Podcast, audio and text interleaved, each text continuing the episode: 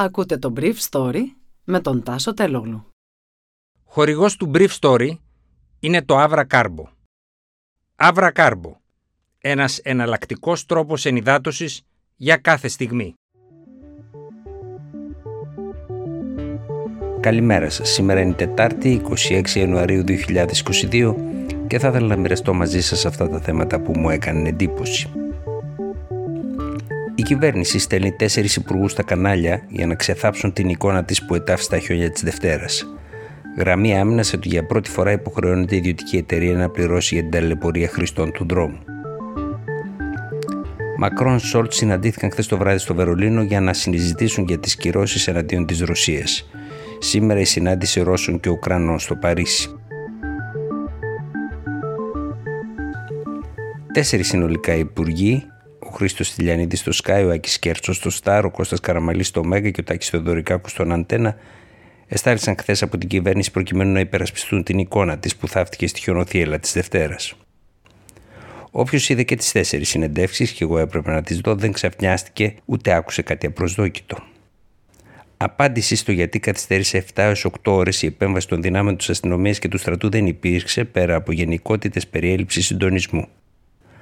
Απάντηση γιατί έκλεισαν άλλοι κεντρικοί δρόμοι της Αθήνας έδωσε μόνο έμεσο κ. Θεοδωρικάκου στον Αντένα, δείχνοντας ότι και εκεί το κλείσιμο της Αττικής Οδού έπαιξε ρόλο, ενώ η τροχιά του έλειπε από πολλά σημεία κεντρικών δρόμων της Αθήνας.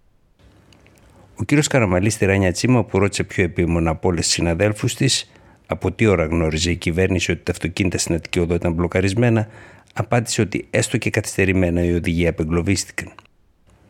Τα ίδια επιχειρήματα επαναλήφθηκαν από τους Χρήστος Τηλιανίδη και Τάκη Θεοδωρικάκου. Ο Υπουργός Επικρατείας Άκη Κέρτσος από την πλευρά του είπε ότι μόλις 5.000 άνθρωποι είχαν μείνει χθες το βράδυ χωρίς ρέμα, κάτι που θα έχει διορθωθεί σήμερα, ενώ στη Μύδια οι αντίστοιχες αποκαταστάσεις των βλαβών του δικτύου δίρκησαν ένα επταήμερο. Σε πιο δύσκολη θέση ο Χρήστος Τηλιανίδης, που εκλήθη να απολογηθεί για έναν μηχανισμό που τίποτα δεν είναι δικό του, στην πραγματικότητα το Υπουργείο Κλιματικής Αλλαγής είναι μια σώματο κεφαλή που απλά μεταβιβάζει επιθυμίες και σχέδια σε ηγεσίες άλλων Υπουργείων που, αν θέλουν, τα εφαρμόζουν. Χθες το πρωί, ο Πρωθυπουργός ακολούθησε τη συνταγή του Θόδωρου Ρουσόπουλου στην κυβέρνηση Καραμαλή. Τότε είχαν δοθεί 3.000 ευρώ σε κάθε πυρόπληκτο μετά από τις πυρκαγιές του 2007 κάτι που ευνόησε αργότερα εκλογικά την κυβέρνηση. Τώρα ο κ. Μητσοτάκης επενέβη στη δίκηση του άκτορα και ζήτησε την αποζημίωση των 2.000 ευρώ ανά οδήγο που είχε παγιδευτεί στην Ευτική Οδό. Ο διευθύνων σύμβουλος της εταιρείας που εκμεταλλεύεται τον αυτοκινητόδρομο, ο Βασίλης Χαλκιάς, παρετήθηκε χθε το βράδυ αναλαμβάνοντας την ευθύνη, αλλά κυβερνητικές πηγές μου έλεγαν ότι είναι μάλλον απίθανο να ακολουθήσουν και άλλες παρετήσει από τον κρατικό μηχανισμό την παρέτηση Χαλκιά. Το βράδυ ο κ. Καραμαλής είπε ότι μια επιτροπή του Υπουργείου του ασχολείται ήδη με την επιβολή προστίμου στις αττικέ διαδρομές, δηλαδή την εταιρεία του Άκτορα που εκμεταλλεύεται τον δρόμο. Ο κ. Καραμαλής δεν συμπαθεί την εταιρεία από την εποχή που είχε επιχειρήσει να αυξήσει το εισιτήριο για τη λειτουργία του δρόμου, κάτι που του είχε σταματήσει προσωπικά.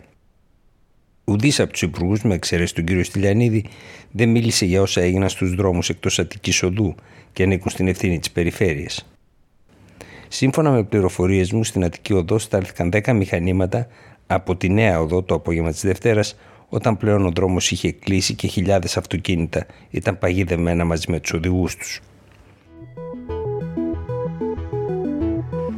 Χθες το βράδυ συναντήθηκαν στο Βερολίνο ο πρόεδρος Εμμανουέλ Μακρόν με τον Γερμανό καγκελάριο Όλαφ Σόλτς.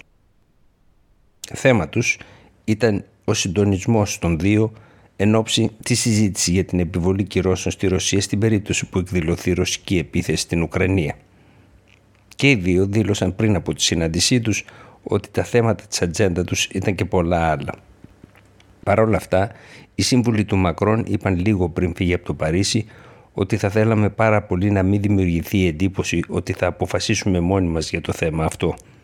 Και αυτό γιατί ο Μακρόν έχει ένα πολύ βαρύ πρόγραμμα τις επόμενες μέρες. Την Παρασκευή θα μιλήσει τηλεφωνικά με τον πρόεδρο Βλαντίμιρ Πούτιν στην προσπάθειά του να πετύχει έναν δρόμο για την αποκλιμάκωση αυτών που συμβαίνουν σήμερα στα ρωσο-ουκρανικά σύνορα. Επίσης, σύμφωνα με γαλλικές πηγές, ο Γάλλος πρόεδρος σκεφτόταν να συζητήσει χθες το βράδυ στο Βερολίνο με τον καγκελάριο Σόλτς τη δυνατότητα ενός κοινού ταξιδιού των δυο τους στο Κρεμλίνο. Σήμερα όμως στο Παρίσι συναντιόνται Ρώσοι, Ουκρανοί, Γερμανοί και Γάλλοι διπλωμάτες σε μια προσπάθεια στα πλαίσια του λεγόμενου φορμά της Νορμανδίας να δώσουν ζωή στις διαπραγματεύσεις που έγιναν γνωστές ως φόρμουλα του Μίνσκ. Εκεί θα πρέπει να συμφωνήσουν για τις λεπτομέρειες εκείνες που θα ξαναδώσουν τη δυνατότητα να κατέβουν τα όπλα στην Ανατολική Ουκρανία και να αρχίσει η οικοδόμηση ενός συστήματος διευρυμένης αυτονομίας της περιοχής στα πλαίσια του Ουκρανικού κράτους. Μέχρι τώρα αυτές οι προσπάθειες έχουν αποτύχει καθώς προϋποθέτουν μια ενεργή κατάπαυση του πυρός η οποία δεν έχει γίνει δυνατή από το 2015. Οι διαπραγματεύσεις στο Παρίσι μεταξύ των άλλων έχουν σαν στόχο, σύμφωνα με γαλλικές πηγές, να υπάρξει και μια τελική αποδοχή από την πλευρά όλων των συνομιλητών σχετικά με ένα νόμο ο οποίος θα καθορίζει το τελικό στάτους της περιοχής του Ντομπάς. Ήταν το Brief Story για σήμερα Τετάρτη 26 Ιανουαρίου 2022.